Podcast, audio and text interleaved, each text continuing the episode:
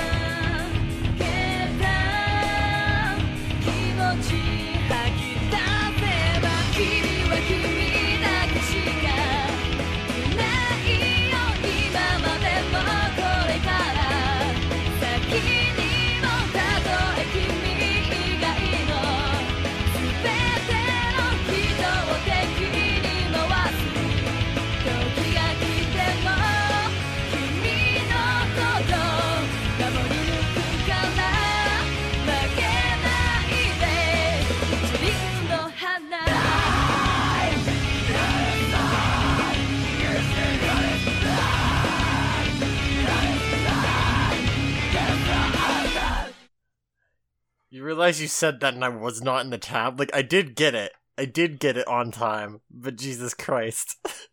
See, I believe. do you want to do your quote again? No, No.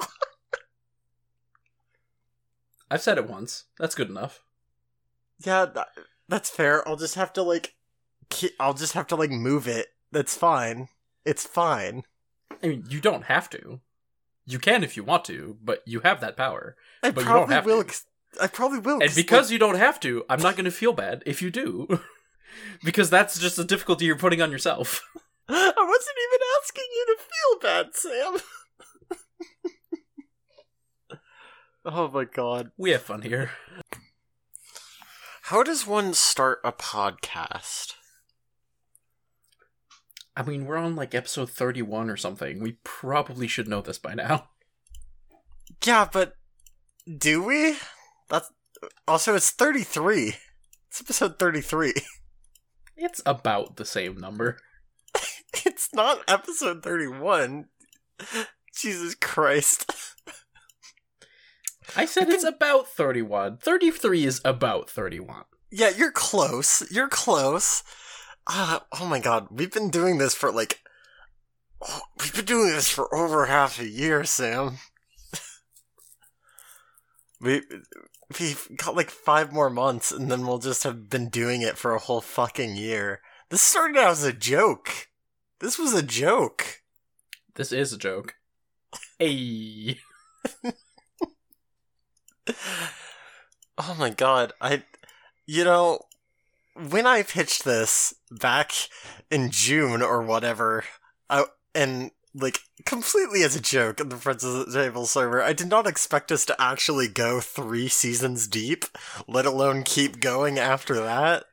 Um You, you underestimated my tolerance of bullshit. I didn't know you when this started. And that's why you underestimated me. exactly. Oh my god, we we've been through so much. So many good times, so many bad times, so many con times. So many Mayuri times. Oh god, mm. I'm still really upset that like a couple of weeks ago we saw him without anything on and it was uh bad. This really is the season of Mayuri. No. No. Oh my god. It- Wait, did it we started with him, and it ended with him. Oh no, you're right, it did start with him. Oh no. No. Oh my god. Ugh. You know, I, I, I didn't expect in in the year 2021 that I would be rewatching the Bount arcs of Bleach, and that's how I'd be spending my time. There truly is no escape. Unless this is the last episode of the podcast and we just like sud- suddenly close up shop now. Uh, but I feel like the this this arc that's coming up next time is partly the reason why we started this podcast in the first place. I think it is too. Like, I, I know I've been like mentioning off. it's time to take the show a little less seriously. And like I do intend to be like a little less harsh on it. Like just for filler's sake, but also that's probably not going to happen considering this is gonna be like what, fifty episodes of filler? Mm, something like that. It's a it's a fair amount. Let's see. It's from 64 to 91, so 27 give or take. S- Sam, I'm pretty sure that's just the first Bount arc. There's right, two. that's only the first season. There's another season. There's two. Goes to 109. So, yeah, uh 55 episodes. oh No, my 58? god. 55. Yeah, 55. Oh, 55 episodes. Okay. See, the thing is, like, and I, I of course, I'm not going to spoil this for you or for our listeners. I do remember exactly how this arc ends. I, I remember very clearly. It's been burned into my mind. So I'm very excited to see us get there, is the thing. I'm excited. I'm very excited. But before we get to that, we should probably get to this season's end and act- maybe actually start the episode. Yeah, we should probably actually start the episode by introducing ourselves. You're listening to It'll Wash Out, a Bleach rewatch podcast. I'm your co-host Lily. And I'm your co-host Sam. We finished season three. We did it. The third season of Bleach. That's it. It's Podcast over. It's done. it's over. We've done it. Podca- close close it off. Close the doors. We're finished. All right. Bye, everybody. Thanks for listening.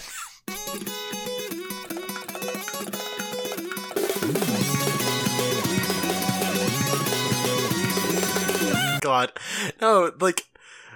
I I am pretty happy with how season 3 ended. I am excited to talk about these episodes. Do you want to just hop into it or do you want to keep like do you want to chat about bullshit for more time? We have 60 minutes of banter. Of banter. We should just just get into it. We should just get into it. Our first episode is episode 62 Gather Together, Group of the Strongest Shinigami. Komamura slams down, casually held at bay with one hand by Aizen, who notes it has been a long time since he's seen Komamura's face. Furious, Komamura admonishes Aizen for grinning, declaring that he will pay for his betrayal along with Tosen. Uh, like, not much to talk about in this very, very, very brief opening bit. Komamura looks cool. Komamura looks cool as he's being entirely ineffectual. Yeah, absolutely. uh, we immediately cut to a flashback. Tosen is training and apologizes as he realizes somebody is there. Behind him, Komamura introduces himself, and Tosen praises him for hiding his presence. Uh, th- this is like a brief aside on like Tosen being blind again, because like the whole thing here is that like he's training and he senses somebody's there, and so he like turns in one direction and like apologizes for not knowing somebody was there. Uh, and it turns out that Komamura is actually behind him. And I don't think this was meant to be played off as a joke. It was just like, I don't, why, why do this? Yeah, well, because the whole the whole bit here is that to- Tozen meets someone who is so good at hiding their presence that he can kind of figure out they're there after a while, but is still unsure of like exactly where they're standing, at least at first. Uh, So Yeah. Tozen's like, "Oh, this is someone like completely unlike anyone else I've ever met." And meanwhile, Komamura is sitting there, uh, full fox face, uh, just exposed. That he's like, "Oh, this person's not like freaking out about me." So he's also meeting someone completely unlike anyone he's ever met. That's true. I I I do just worry, I guess, that like every time we see Tosen it's just gonna be like, oh guys, remember? Blind character. Uh cause like that seems like something Ku- Kubo would do, you know? But like this does make sense and I don't know. I, I'm happy they're friends for this instant. Yeah, they're buddies. Or they were buddies, I guess. Komamura is not happy that his buddy is not a buddy anymore. We'll, we'll get to it. Later, the two become Soul Reapers, joining Gotei 13, and Tosen is happy to meet Komamura again, inviting him to join the 5th Division to meet with their lieutenant, Sosuke Aizen, who politely greets Komamura.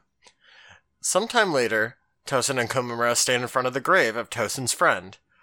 Komamura explains his motivations for becoming a Soul Reaper, which lie in repaying a debt of gratitude for his life being saved. Tosen details his motivations too, as they're similar. I like that this scene implies that, like, ah, Aizen's plans didn't start when he became a captain. They started when he was a lieutenant, even earlier. it's incredibly good and kind of silly, and I'm here for it. I I wasn't expecting to be here for Aizen as a villain this much. I'm like I'm I'm into it. And it shows that if you're in a organized group and you take care to like um bring in people with uh, like-minded ideals as they when they are new you can then set them up in positions of power and then just completely take over the group from the inside Exactly, it's easy. Back on Sokyoku Hill, Komamura demands Tosen explain himself, but the latter remains silent. The Foxman begins to release Bankai, but Aizen makes quick work of him with Hado number 90, a large black box that pierces him with several spears. Ichigo, still on the ground, notes the difference in power even between two captains, as Aizen gloats about perfect hypnosis. Gin praises Aizen's ability to execute a Hado in the 90s range without a chant, only for Aizen to downplay it as not even being a third of its full power. He grasps Rukia by the collar. Okay, I do think I like this bit. Uh, I don't know why I'm saying I think I like this bit. Um, we get like, I, I don't think we had the information before about like Hados in like specific ranges being like different levels of power. I could be wrong about that. yeah i think it wasn't like explicitly said but the like every time we get a hado that's like a higher number than anything we've seen before it's been way stronger than anything we've seen before um so the implication is that like hados are ranked loosely at least by either complexity or strength or something. And also you can either say the entire thing or you can say them without the chant and then they're like not as good. But obviously it comes out a lot faster. And also like, also doing it without the chant definitely like requires more skill, uh, in the Hado, seemingly. yeah like it's just it's you're sacrificing a lot of like strength and preparation and such to like get it out quickly. Um i do love that he's like all right well now that i'm done with this where was i again ichigo? Like with my explanation? Oh right i was here. Yeah, it's very, very funny. Um, I also think it's incredibly funny that, like, Gin is just here, like, oh, hey, to the viewers, in case you didn't know that was some badass shit you just saw, I'm gonna explain to you this was some badass shit you just saw because this dude just executed a Hado in the 90s range without a chit. That's badass. yeah he's even like damn i didn't know you could do that that's crazy Gin is the number one hype man. Uh, Aizen does apologize for having his explanation interrupted, as you were saying, as the other Ryoka arrive. Ichigo calls out, telling them not to get closer, and then Orihime calls out to Rukia. Gin is like, hey guys, you shouldn't get any closer, and then he exerts his spiritual pressure, causing all of the Ryoka to collapse. Uh, this was incredibly funny to me, actually. Well, it's like, oh yeah, they're all like, ha- like most of them are like half dead. I guess like Orihime is not is the only one that's not wounded, but she's also the only one that's like, quote, not adapted to combat or something. Um, Thanks, Bleach. Thanks, Kubo. so like everyone collapses to one knee except the, except for Chad, who who like he still stops, but he doesn't like fall down, and because Gin's just like, hey, um, back off, please. Ah. he's, he's just like back off and then like does like a doggy growl at everybody and they just all fall over. That's what happens. Aizen resumes his explanation for the third time, stating that he killed Central 46 as soon as Rukia was discovered in the human world. He notes Isane probably told her he killed them after faking his death, but this was not the case. Ever since Rukia was found, he made it appear as though Central 46 was alive. Him, Gin, or Tozen would always hide away at least one of themselves in the assembly hall, where they would issue orders as the acting Central 46. This started with Byakuya and Renji's orders to capture Rukia, along with the disposal of her Gigai. I do love that Aizen is just like, ah yes, all of this, everything that's happened since the end of season one, it's all been my plan. He's like, lit- like, oh no, it hasn't been Soul Society with a shitty government. It it was I, the shitty government all along. It was me. it's just the government is normally so shitty that no one saw a difference. You've heard of shitty government. Now get ready for shittier government. Aizen edition. Well, it was like weirdly vindictive to one person government. I'm like, all right, well, I guess that when you think about it, yeah, governments being like weirdly terrible to one specific person who has spurned them, it's like, oh yeah, that does make complete sense. Uh, I think it's very, very funny that, like, nobody saw, like, obviously, like, he has perfect hypnosis powers or whatever, but nobody saw a fucking difference in the government. You're exactly right. Nobody fucking questioned it. They're just like, oh, I guess we're just gonna execute this person. that, that sounds fair. yeah, because like the only because there were there were a bunch of people who were like, well, that's weird. I guess they just want to make an example out of her, but this is weird, right? This is weird. Ah, whatever. We're it's the government. What do you want to sue? Wasn't it mostly Aizen who was like, hey, that's weird? Yeah, well, like Aizen was saying it to a couple of people, and then like Renji thought it was weird, and then like a couple of people were like, "Mm, "That's odd," but it's the government. Like? Whatever. There, there, they were more like, oh, there. She must have done something really awful before, like, actually, like, questioning the government. It's very funny. I, like, it, I, there, there definitely is a version of this here where, like, it, it actually, like, speaks to, like, hey, maybe you shouldn't always just, like, not question the government, but, like, I don't think this was smart enough to do that. Yeah, because at the end, at the end of the day, mo- most of these people were just like, "All right, I guess that's it is what it is. We'll just kill this. We'll kill this person then." Public execution with the th- with the power of a thousand souls. It's fine. what could go wrong? Aizen explains the plan to evaporate Rukia's soul, forcibly removing the Hogyoku with the Sokyoku. But because the Ryoka saved her, it's lucky there are two ways to remove it. The first is by powerful thermal disruption, as with the Sokyoku, which would have killed Rukia. But he had a backup plan. Consulting the Dairei Shokaido, containing the knowledge of hi- containing the knowledge and history of Soul Society, he studied Urahara's research. He suspected the secret to removing foreign objects within a soul would be there, as Urahara made the tech to implant them in the first place. He pulls out a small capsule, clicking it, and six green spikes surround him and Rukia. His right arm and his right arm and hand also turn green, with strange texture, as he just shoves it into Rukia's chest, opening a hole and retrieving the Hogyoku. The animation here was kind of silly, um, mainly because, like, Ichigo, like, starts to call out, and then it's just, like, really quickly, he's just like, oh, pff, alright, hand in chest. Yeah, Aizen's like, I don't have time for this. Like, God, would you stop moving or talking or whatever? like, Ah, people existing. It's getting in the way of me being more powerful. I do kind of like that he would like because he's there and he's like, I did figure there is a chance, small as it may be, that you guys would stop the execution. So I thought, in that case, I should probably have a backup. And well, found my backup. Here it is. Time to use it. Uh, yeah, it, I actually thought it was very good, and I'm like, I think the reasoning they give for him like having this backup is like reasonable too. Like it, it's believable and like I don't know, it's good. His arm returns to normal, and he comments on the small size of the Hogyoku as the hole in Rukia's chest closes. He notes how amazing it is that the soul is undamaged, but states that Rukia can be killed now, and he orders Gin to do so. Gin releases his Shikai, Shinso, and attempts to impale her, but just in the nick of time, Byakuya arrives, taking the blow. Rukia confusedly asks Byakuya why he did this, as Aizen draws his Zanpakuto before looking up in surprise. as Jidanbo and Kukaku fall from the sky. This part is like actually fucking fantastic. It's really good. I love just the visual of Jidanbo like falling from the sky. Oh, me too.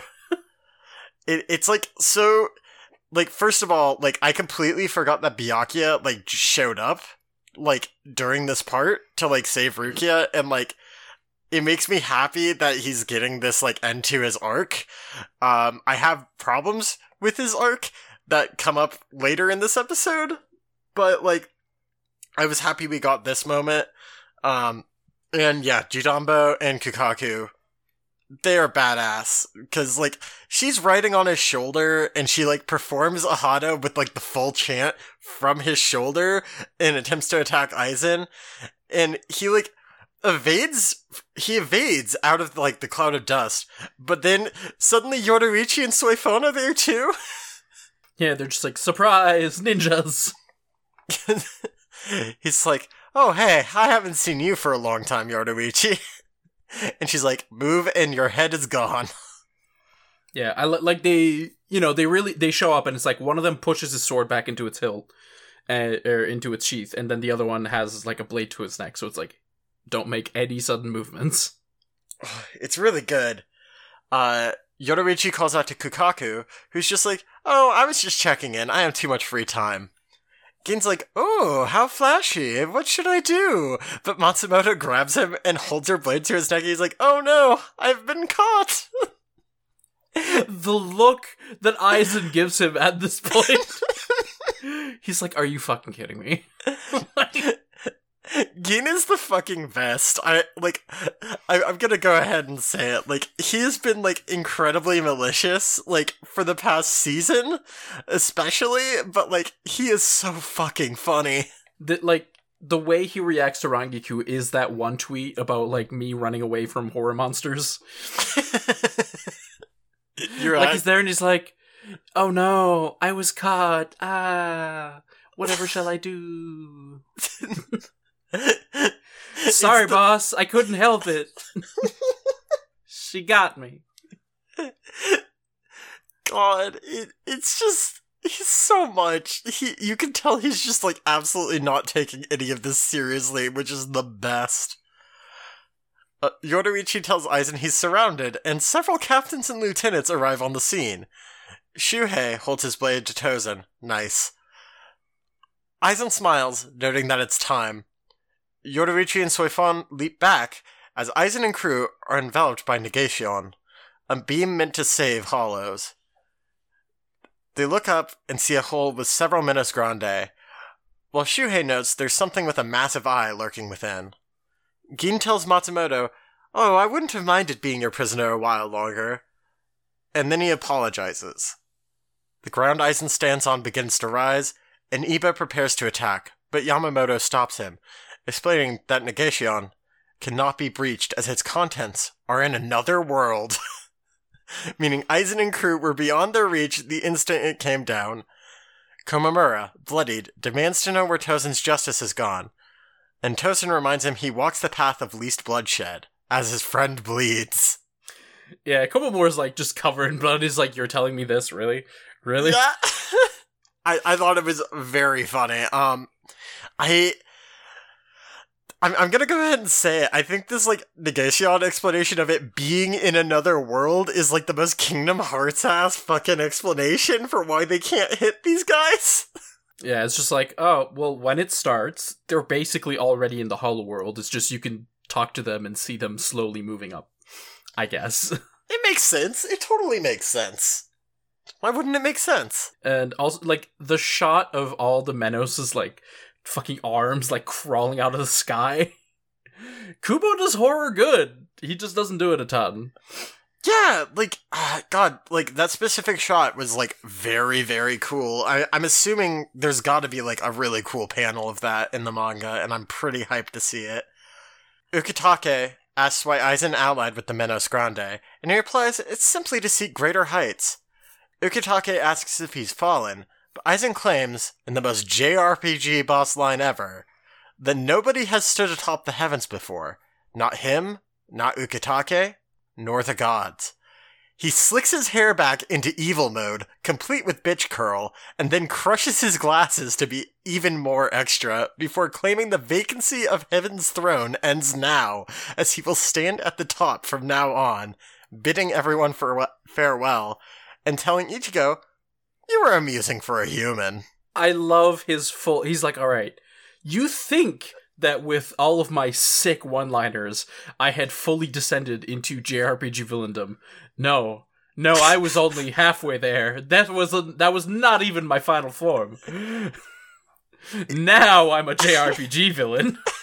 he literally like it is the most JRPG final boss line ever, and he just like slicks his hair back, and you got the one curl going forward, and then he like I don't even think he like really physically crushes his glasses. He's like holding them and they like crush themselves. Yeah, well, they like dis- they fall to pieces and disintegrate in his hand. it's like, damn, what the fuck is happening here?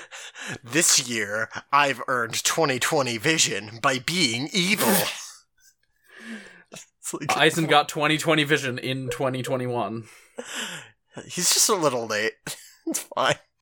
He, Gin, and Tozen are drawn into the portal, which closes, and immediately orders are given to take care of the wounded and injured. Rukia expresses concern for Byakuya, but is held back, being told she needs to wait until his injuries are treated because she's not allowed to have agency. Komamura refuses treatment, and Renji is on a stretcher, unconscious. Imamura instructs those refused by Komamura to help the Ryoka. When those are uh, when those specific Reapers like express confusion, he explains that the Ryoka saved Soul Society, and Orihime heals Ichigo. Unohana arrives atop Minazuki, and Imamura asks about the condition of Hitsugaya and Hinamori. Unohana's like, oh yeah, they've evaded death, they're fine, they're being treated by Isane. She asks who's left to treat here, and Imamura notes it's only Ichigo and Byakuya. Unohana looks at Orihime healing like Ichigo and is like, oh yeah, the Ryoka don't need our help. And then looks uh looks to Byakuya and like walks over there and like very gently tells him that he was being reckless and he says something to her, and Unohana informs Rukia that Byakuya has called for her to actually like do what she wanted to do, but because Byakuya said it, it's actually happening now. Yeah, like I I get it. Like they're they're like we need to stabilize him, and then like the doctor that's looking at him is like, well, he's calling for her, so you guys were fucking idiots. Rukia, get your ass over here. Uh, yeah, but it's still like, like Rukia doesn't get to do anything. Like I get it too. It's just yeah, exactly that. It's literally just like, oh, Rukia says, hey, I want to do a thing. No, no, no, you're not allowed. Byakuya says he wants Rukia to do a thing. Rukia, get over here. Rukia visits her brother, and uh, he basically tells her he has a story from 50 years ago. And Rukia's like, yeah, yeah, yeah, you took me in because your wife looked like me. And Byakuya's like, well, you're right that is the lie I told everybody to tell you. the truth is that his wife, Hisana, was actually Rukia's older sister. After she passed in the human world, she was sent to Hanging Dog, which is the same district that like Renji is from. Because like they grew up together. It makes sense. She found it hard to care for Rukia in that life and abandoned her. She never forgave herself for this, however, and for five years she searched endlessly for Rukia, in his fifth spring with her, she lies on a mat, asking him to find Rukia, but not to tell her they are sisters. She asks him to simply use his power to protect Rukia, and he tells her to save her strength before she claims she has no right to call Rukia her sister. But she wants her to be able to call Byakuya brother. Byakuya tries to distract her with the blossom of a tree, but Hisana apologizes for causing him so much trouble, especially now that she's unable to repay it. She describes the five years with him as a beautiful dream before she dies silently of anime disease. She really does just die of anime disease. It's, so sad. it's so sad. I, I I shed a single tear. Uh Byakuya notes that allowing someone from the Rukongai into the Kuchiki clan was against their laws, and it drew resistance due to the belief that it would sully their reputation. But he didn't care, since he wanted to uphold his promise to Hisana. But he apparently did care enough to vow at his parents' grave never to break the law again after taking Rukia in, which is why he didn't know what to do after Rukia's execution was set in motion. It had him caught between two vows the vow he made to his dead wife, and the vow he made to his dead parents. He looks over at Ichigo, remembering being told that if he were Byakuya, he would fight the law. Byakuya thanks Ichigo and tells Rukia he's sorry as she holds his hand, ending the episode. like it's a sweet sentiment but it's also and it's like okay i get it. Like he he defied his parents wishes once and like his clan's wishes once married isane uh isana and then she died. And then to to fulfill her dying wish he he like went against their wishes again and then he was like all right i can't keep doing this so he vows to never do it again to always obey the law and then the law was like your sister needs your sister needs to die and he's like damn which vow do i do i do i listen to i don't know maybe the vow that doesn't make you kill your sister Just- Yeah, just maybe. Just a I actually thought. prefer I actually prefer the ex- the explanation he gives he gives Ichigo co- to this one.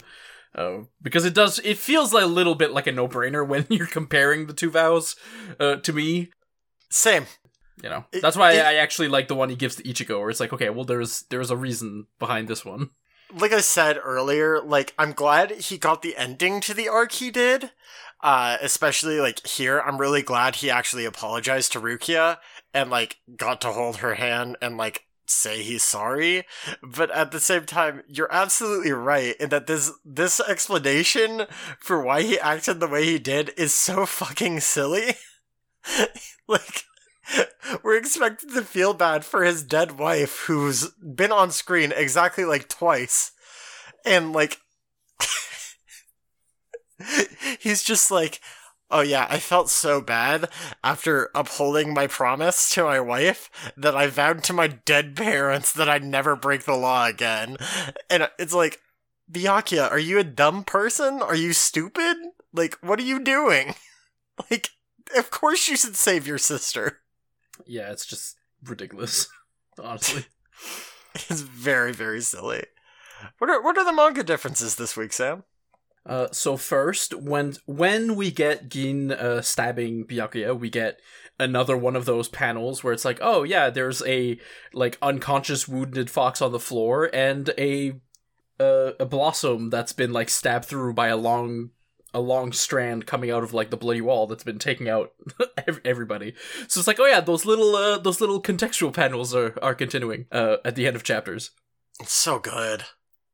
There's this fucking two pages, which is just Rukia, uh, like, it's Rukia, uh, reacting to the stab and Aizen, like, coming close to her.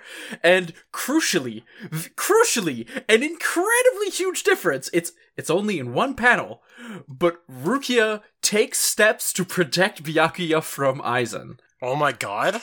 she like holds him closer to her and she's like you know trying to protect him it's only one panel. It's only one panel and you know Aizen clearly doesn't give a shit. He's like well you know i'll, I'll just cut through both of you at the same time. It's fine. These two pages are so good, though. uh in the manga this like this is the point where Yoruichi and Soifon show up. They they actually appear before uh Jidanbo and Kukaku do.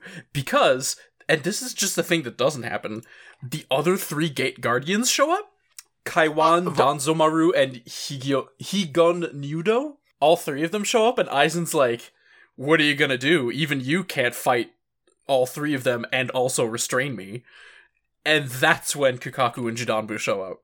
In just like this sick ass spread where Jidanbo like falls from the sky in front of the other three giants. What the fuck? I wish we had gotten this. This is so cool. And Kukaku does the same spell, but she she uses it to take out one of the giants. Um, and basically we we just get Jidanbo being like, "That's weird." Like she just blasted the fuck out of one of them, and the other two didn't blink. Uh, we're all buddies, we're all friends, so Aizen probably has them all, like all three of them, under like some weird mind control or whatever. Like this is weird, and then basically they start fi- they start fighting off screen Whack.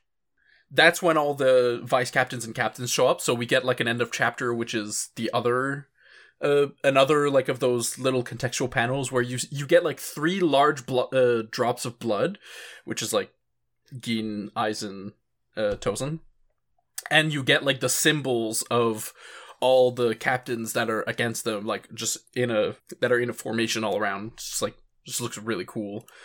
I also want to share just like this image real quickly, which is just Komamura looking like even more wounded than the anime. Oh my god, he looks so bloody. and uh and also just the two page spread of Aizen like saying I will stand at the top. just looking real good. That is that is my JRPG villain right there.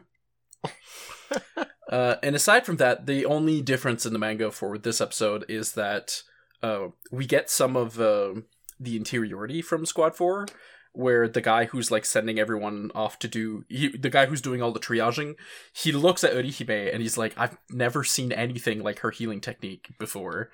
Like it it doesn't make any goddamn sense that a Ryoka can do this. She's healing people as fast as like any of our assistant captains could maybe faster like she's approaching cap- the captain's level of healing like what the fuck It's maybe my favorite thing about Orihime's powers is that Kubo's like, hey, she has like weird fairy powers. I'm never gonna explain this. It's time to just make her extremely powerful at healing and call attention to it every time it comes up. Yeah, and he he's even like and the sight of bloody flesh doesn't phase her at all. Like she's incredibly suited to be a combat medic. Like Thanks, Kubo. Uh Thanks, there is, Kubo. there is like one there is one final scene, but I'll mention it at the end of the next episode because it's the it got turned into the end of episode the after credits uh animated gag for next episode. Okay. Uh, should we go ahead and cut to a five minute break then? Let's cut to a 5 minute break.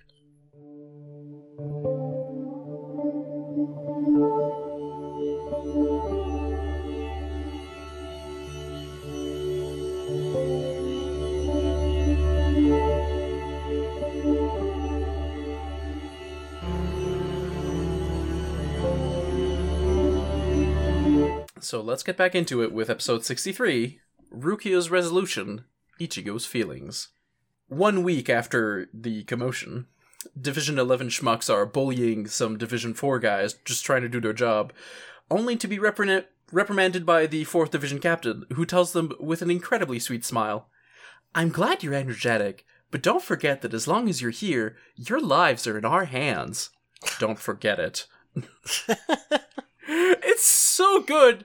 Like and like this entire episode is just like just these little vignettes of life in Soul Society after like during the aftermath essentially. So we're going to be jumping around a lot. But i love that we start with just like these dudes being jerks and Unohana is like if you don't stop bullying my uh my subordinates i'm gonna fucking kill you Hana's like fucking great. Uh, you're right. This entire episode is like vignettes of life in Soul Society, and I think that's why I love it so much because it's exactly what we were like asking for. Of just like, hey, we want to see life just like around when like a crisis isn't happening, and we're getting it. We're getting it. Yeah, like we just want to see stuff like a stitched up Ikkaku beating the shit out of sparring partners and throwing them out of windows until Ichigo steps up uh, because everyone else is like, "Hey, you know what? I'm good. I don't want to fight you." they get into a wordplay argument. Uh, it it would take too long to get into it, so they just get into an argument, and eventually they're like, "Let's fight to see who's right." And just then, Zaraki arrives, and he's like, "Hey, it's Ichigo." How's the healing coming along? And Ichigo starts saying he's good, and immediately he like he has to start dodging sword blows because you know if he's healed, that means Zaraki can fight Ichigo at full strength. Wait, what what I ended up thinking about here was like be, last time like he and like Kenpachi were like reasonably even matched like after like the initial shit and after like Ichigo's like mid-fight power up like they were basically evenly matched cuz like they both fell at the same time. So now I'm just like sitting here thinking, well now that Ichigo's got Bankai, would he just kick like Kenpachi's ass? Like what would happen here? Uh, you know, there's a there's a whole discussion to be had about that, but I think it's I think the idea is kind of like Zaraki at no point took that fight seriously, True. and that's prob and like he just, he just kept taking hits on purpose, and that's the only reason that like Ichigo ended up making him fall down. Um, uh, he, does just like respectfully run away. While Ikkaku is just completely caught in the blast of Zaraki, like do- doing an attack. It's a tactical It's a- retreat. And Zaraki's like, fuck, I hit the wrong one. We cut to outside where Yumichika is hanging out with Tetsuzaemon, and he asks about uh, Captain Komamura's whereabouts, but he's just like, well, you know, the big fox man wants to be alone right now. we immediately move to just a really nice somber scene of Komamora standing at the grave of Tosen's friend, and he's like, friend of Tozen whose name I don't know. Would you have managed to stop him? And Hisagi shows up. Nice. With the same with basically the same question, and the pair of them are like, you know what? He's gonna come back, and when he does, we're gonna open his eyes, is the way they they word it. Of course they do. Elsewhere again, Rangiku is mourning in her own way, just thinking about Gin's last words to her and saying that's what she hates the most about it. And she gets surprised by Hitsugaya because he's like, uh, you have a guest, and Kira's there to apologize and talk, and soon enough, the two of them are just completely falling over drunk. uh, Rangiku tells him, like, hey, don't worry, like, and feel guilty, because even though you wanted to, you came at me as if you wanted to kill me, uh, it's fine. You didn't leave a scratch. You were fucking useless. I love her. I love her She- too. She's a delight. Matsumoto's so good. Uh, but she also adds like talking it out, like like you came here to talk it out and like explain yourself and everything. And when you do talk it out, it doesn't guarantee that you'll understand everything with someone. Like there can still be like misunderstandings and stuff. But if you don't make the effort to go see the person at all, then neither of you will understand anything, which is just like a nice sentiment.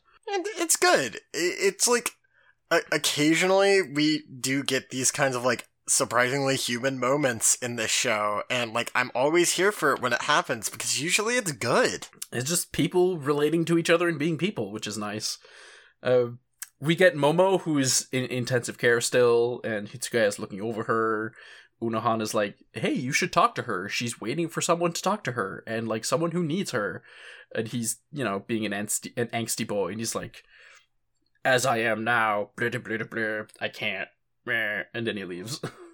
Just being a grumpy Gus. I kind of wanted to punch Hitsugaya at this part. Not gonna lie.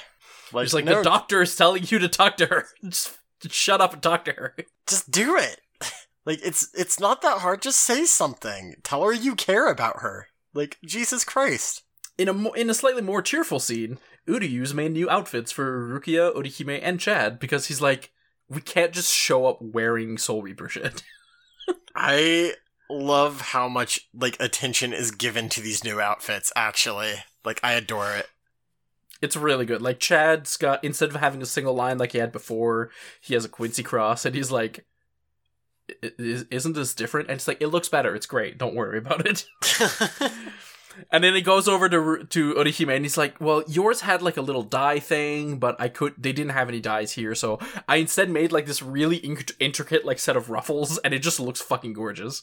Uh, That's so cute.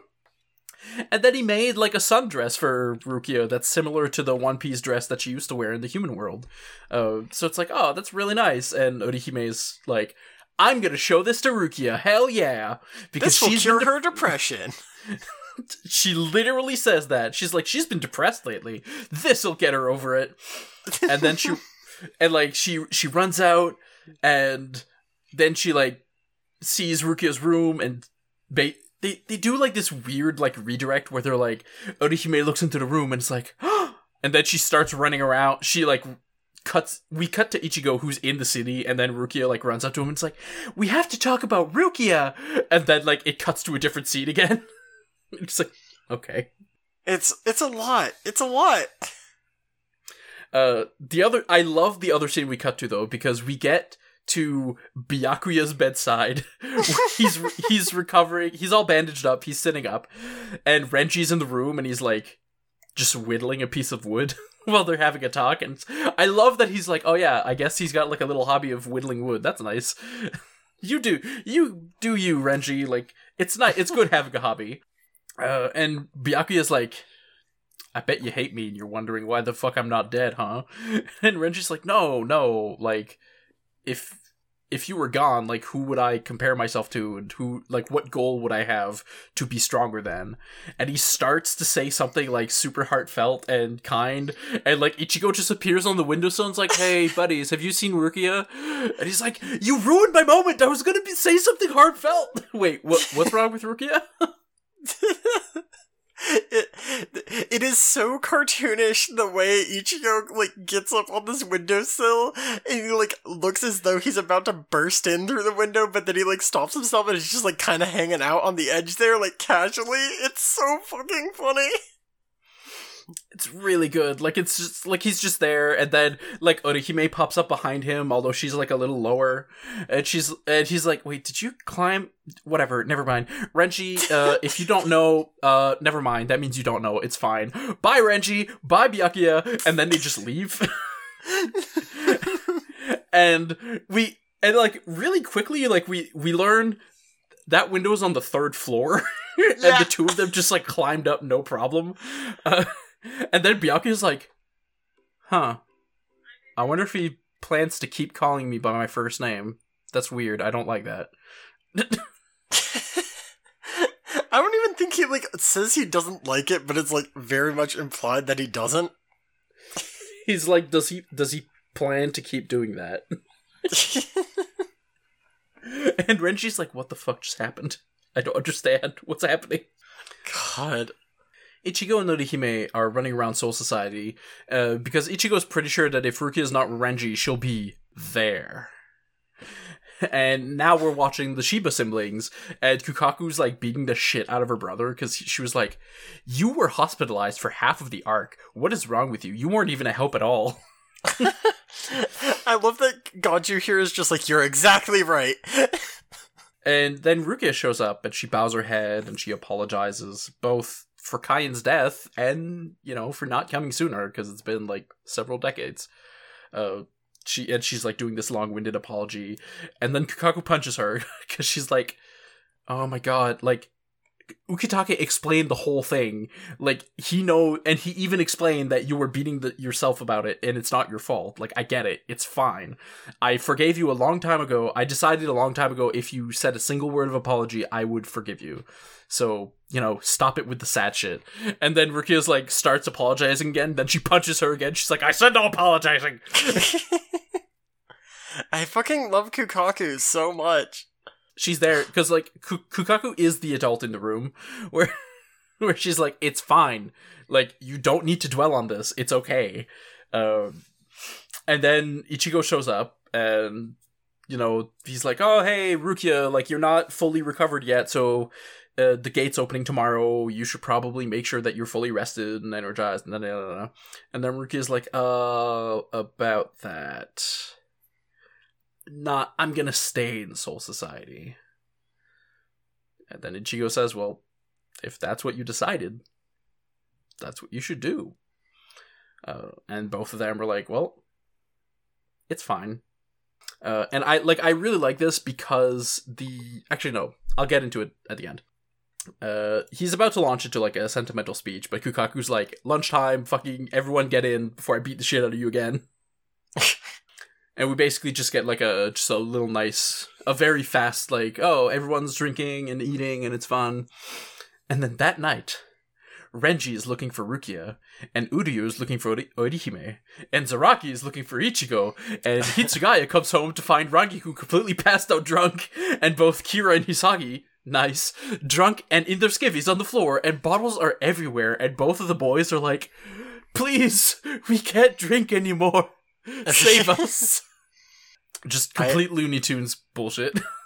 It, it was so good. Um, I do think it was funny. Like, we, we do get some booby joke here, where, like, Matsumoto's like, oh, I thought I was gonna die. When I, when I'm lying down, I can't breathe. But, like, if I'm on my back, my boobs fall to the sides and it hurts, so I'm, like, in this constant struggle. And, like, it does suck having like the boobs called attention to, but this part was funny. Uh, so I actually really like Matsumoto's like boob jokes, both here and uh, because what because she says this and she's talking to Hitsugaya and Hitsugaya is like, I don't care. Why are you telling me this? I don't need to know this. Please shut up. We need to we need to like move on and address the situation. Oh my god. Uh, and then earlier in the episode, it was like. Oh, Captain, you surprised me so much. My boobs were about to spill out of my of my uh, outfit, and he's like, "What? No, whatever. you have a guest. It's Kira. Please have a conversation. Like Hitsugaya is like trying to be an adult, and he's like, Ragi, what are you doing? She's like the one character I'm like cool with these jokes because like it really suits her. Like just her personality, it's very funny. Also, she's an adult. So yes, that too. That too. That's a, a strong point in her favor. Um, Absolutely. Uh, but yeah, so the next day, Ukitake shows up and he's like, "Hey, human worlders, here's the official gate. Like this, like the real one, not like that weird bootleg one that Urahara had like made for you guys." I'm sure there'll be no issues this time. And he gives Ichigo a substitute Soul Reaper badge, which basically just gives him the ability to pop his soul out whenever he wants. Uh, and it's like, oh yeah, so we have we technically have like an official system in place where like if a substitute Soul Reaper helps us, then we can give them this badge as like thanks or whatever. So it's like, well, here you go. Uh, Orihime meanwhile is like, Rukia, take this dress. I'm convinced that Uryu has a crush on you. Take this dress and wear it, even if you're not coming with us to the final to the to the human world. And Rukia's like, "Uh, okay, it's a nice dress. It's it's very good. I we didn't really call attention to it earlier, but the part where Orihime does convince herself that Uryu has a crush on Rukia is the funniest shit because she's like, I'm 15 and I have keen intuition, and then it's just like wrong. It's very, very funny. She's like, I've cracked the case. Finally. Uh, they say ev- the- like everybody just says their final goodbyes, and elsewhere we get Yachiru asking Isaraki why he didn't show up to send them off, and he's like, "Well, obviously the fight's not over. We'll see them again. It's fine. Like, you know, it's fine." And It's she's like, like, don't worry, after these two seasons of filler, we'll see them again, I'm sure of it. and she's like, "Aw, you learned how to wait," and he's like, "What the f- what? Stop treating me like a dog." We cut back to the group who, whoops, they have to contend with the cleaner again. and they're like, why the fuck do we have to deal with this thing? And he's like, well, if you don't have, this is what happens when you don't have a soul butterfly, and only soul reapers can handle soul butterflies. And I'm like, what? You couldn't have sent an escort? Like, you couldn't have sent like one person with an escort, just being like, I've got my soul butterfly here, and we're gonna bring you home. It's actually incredibly funny. Like it like has the silly joke music playing too, and it, it's just it's very very good. the crew basically just like pop out over Karakura town, and before they can land and go splat, uh, Urahara's crew is there to save them with just like this giant floating cloth. You know, he welcomes them back, and then he asks if they learned about like who he really was and everything, and they're like, "Yeah, we kind of did." So he removes his hat and he bows down, he apologizes, but Ichigo doesn't care about his past deeds. He's like, "Well, motivations aside, you did save us." and then you trained us, and we couldn't have done this without you. Um, what does piss Ichigo off is that the reason Urahara like didn't tell him is because he thought it would scare him away, and that angers him. Yeah, But mostly he's like, mostly he's like, it's fine. Just make sure you apologize to Rukia. Like she, like she's the one that you you you like affected. So you know, at least apologize to her. make sure you apologize to the woman you made a plot device. Yes, hear that, Kubo. Come on, Kubo. They drop the kids off one by one until Ichigo is the last one left, and he jumps down at the riverbed instead of getting a ride to his home. Um, the I think the implication is that he fights a hollow on the way. Like we cut, we get a scene of him like running through the town, and then there's like a bit where we see a bunch of smoke appear from off screen, and I think the implication is that he sliced the hollow in half. Uh, I'm not certain. Like I mean, he d- he does stop at like the riverbank where his mother died. Is the thing. Yeah, like well, like he stops at the riverbank and he it's like at first I thought it was just like okay, well he's gonna look at like he's having a moment with his mom, which you know probably still the thing. Um, and then he runs home, but then there's there is like a a specific scene after that where it's like we see uh, uh like a close up of an alleyway, and then there's a bunch of smoke that goes across the screen. Hmm. Um, but while this is happening, Yoroichi and Urahara are commiserating over the long journey and what lays ahead. And eventually, Ichigo finally arrives home. And that's the end of season three of Bleach. I love that the ending is him just saying "I'm home" and like standing in front of the clinic. I I, I thought that was great. Yeah, it's just like a really nice, sweet moment because, you know, he's been gone for two seasons worth. Um, and also the end of uh, so the post credit scene is this is a scene from the manga that was it's it, it's at the end of like the previous stuff hmm where it's basically just Isane has a nightmare. She wakes up. She's uh, she she wakes up in her room. She walks. She's walking around in a tizzy. She's like, "Oh God, should I go like talk to someone? Should I go bother someone? No, they'll be really mad." And then she goes outside and she sees Unohana, uh, like just drinking and looking at the moon. And basically, she just sits down and they have like a really nice quiet moment. And it's like, was a hell of a day, huh? It's like, all right, yeah and then they'll calm down and they'll, she'll go to sleep again. That's really sweet. I I really like that. That very pretty panels too. Yeah, and then for the so for the manga differences of this episode, there are a lot. Uh, Oh, great. because there's a a, a large part of it is that there's a lot of scenes where they're like they're either slightly different or they ch- they change the scenes entirely, or like they're showing different scenes rather.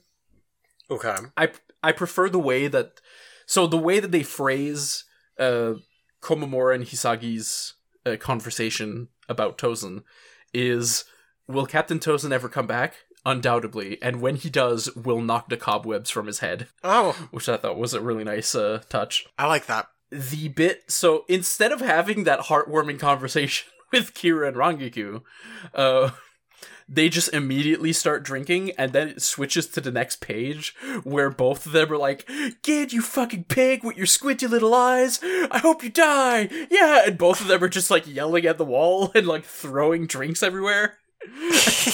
and then Hitsugaya leaves because it's like, because he's like, "I'm not dealing with this. That's so funny, actually. I have other shit to do." Uh, I do want to share this panel of Ichigo like climbing in through Byakuya's window, and he's like, "What the fuck is happening?" it's that's like my favorite shot from these two episodes. It's the funniest shit. Uh, but then, as when Rukia and Orihime, er, not Rukia, when Ichigo and Orihime are leaving uh, Byakuya's like bedside, they actually pass in front of the tenth of the tenth barracks. Um, and actually, no. Before before that, when Komamura and Shuhei like come back to the barracks, they pass in front of Rangiku's drinking place, and she's like, "Yo, have a drink with us." What? You got something better to do? Fucking come on, have a drink. And he's like, "Oh yeah, sure, that sounds good." Uh, she even invites Komamura, and they, you know, they have a moment where it's like, eh, what a stiff. He's not drinking with us. At least he's not wearing the iron pot anymore. I'm used to seeing him like this because that pot was like, oh, he's got something to hide. so it's like it's nice that they like instantly uh, accept him. Uh, Yeah. but then Shuhei like walks into the room and he's like, Kira, you are smashed. What the fuck? and Rangiku is still drinking, like directly from the bottle. And as he's like, Kira, oh my god, what happened to you? She spots Orihime and Ichigo. I think like what gets me about this whole drinking scene is like earlier, like when we saw it in the anime, and like Izuru was like already like on the fucking table. Like there were just like bottles and bottles and bottles, and I'm convinced eighty percent of that was Rangiku. Like absolutely, 100%. Like, she is the one doing most of the drinking here. absolutely. So she spots the kids, and she invites them to drink too. and Ori- uh, Ichigo is like, uh, maybe later, and Orihime is like, we're underage. and she does like a cross above her head with both arms. It's really cute. Uh, That's so cute. And Raku complains, and he's like, "Well, I've got tea too. Like, you're no, f- you could have come drinking with us. That's no fun." and meanwhile, Hisagi's like, "Oh my god, give me some tea, Rangiku." Izuru is foaming at the mouth. Wake up! Wake up! Why are you wearing only a loincloth? and then Shunsui shows up and he's like, "Hey, everybody, you're drinking? Can I show up? Uh, can I? Can I come in? Can I also join you guys drinking?" And she's like, "No, Nanao would get like really mad if I let you drink. So get the fuck out." I just I want an all captain drinking party. I want to see this. It's just really good. Uh, the only other like big change is the we when Ichigo is told by Rukia, "Hey, I'm leave I'm like staying here." And he has this thought. He has this thought in both the anime and the manga of I remember now why I wanted to save you so badly. Uh, in the manga, we see kind of like we see Rukia as she is now, but we also get a flashback to when she was looking down on him when she was being taken away the first time. Because the first time she was telling him, I want to leave, this is my choice, you stay here, but she had tears in her eyes. Hmm. And then here, she's telling him with a smile, Yeah, uh, this is my decision, I want to stay here. So he's like, Well, you are you are actually doing this of your own volition this time. Like you're not like doing this to save me, you're doing this because this is what you want to do. So it's okay if you want to stay then. Like it's your choice. Ichigo fighting for Rukia's right to decide for anything, like Her right to agency. Her Um, right to agency. That's that's what I was trying to say. Um, And then there's some comedy stuff where like we get the same scenes of them like running from the cleaner, getting getting dropped off at their various houses and all the same stuff. When he shows up at his house, he does climb in through the window when he wakes up Kon, Uh, and he explains that Ruki is not coming back. And then he enters his body, and his dad's like, like immediately shows up with a dropkick and a welcome home dropkick, and you know he blocks it, and they have like some cute comedy fluff. Um, that's good. but I, although on that side, I do prefer the animes like ending at "I'm home." I I think it was a lot more effective ending at I'm home. I I agree. Um I I do want to state like overall for this episode, I cannot describe how nice it was to see Ichigo being this warm again. Uh and like actually being like a person as opposed to a fighting machine. He's a kind boy. He's got feelings. I, I, I like as much as I really like some of the action we got this season. I feel like there's been like no room for Ichigo to breathe and like just be a person. And I wish like I wish it were a better balance. I think, but like I, I overall I think I enjoyed the season once it got to like the latter half of the season because those first episodes were rough. Yeah, because we basically started. So we started the season with Yoruichi saving him from Byakuya, and it was like a big despair moment. And then we get those Mayuri episodes, and then we go into the flashback episodes of like and like Renji's school and Renji and Rukia's past, and then it kind of immediately like heads into like the the mystery stuff where like Hitsugaya notices there's there's problems and and then it just goes into like fight fight fight fight fight fight fight fight fight, fight until the end of like it's like as soon as it hits like the midway point of the series it's just like big so like every time we see Ichigo on screen he's either desperately training uh he's always half dead he's uh, and he's either like desperately training or he's like fighting someone. So it's like he's in combat mode the entire season nonstop. Uh, so it's really yeah like i agree. It's really nice to have him be like his like emotionally intelligent self where he's like okay this is what you want.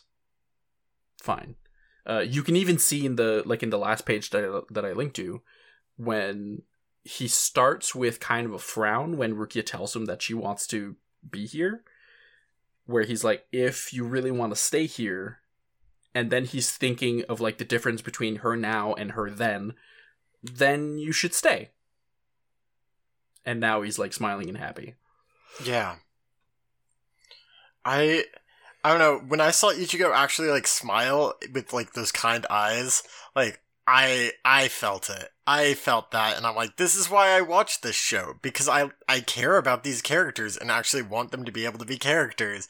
And like it, it is frustrating we haven't gotten that for so long and I'm really worried that like when we get to later seasons it's to be like even more just battles and not like a whole lot of character stuff. But I'm I'm I'm hoping. I'm hoping I'm wrong. Yeah, like that's the that is kind of the um the worry here is definitely like if we get season after season after season where like three quarters of the season or half of the season is just nonstop fighting, uh, it's gonna it's gonna get old. Even if the fights are really cool and even if they're they're great, uh, it's gonna get old if we don't also get like those times to decompress. And I'm not talking about like the humor, the like the one joke in an episode or whatever. I mean like an actual Yeah. moment where where we get like little downtime scenes.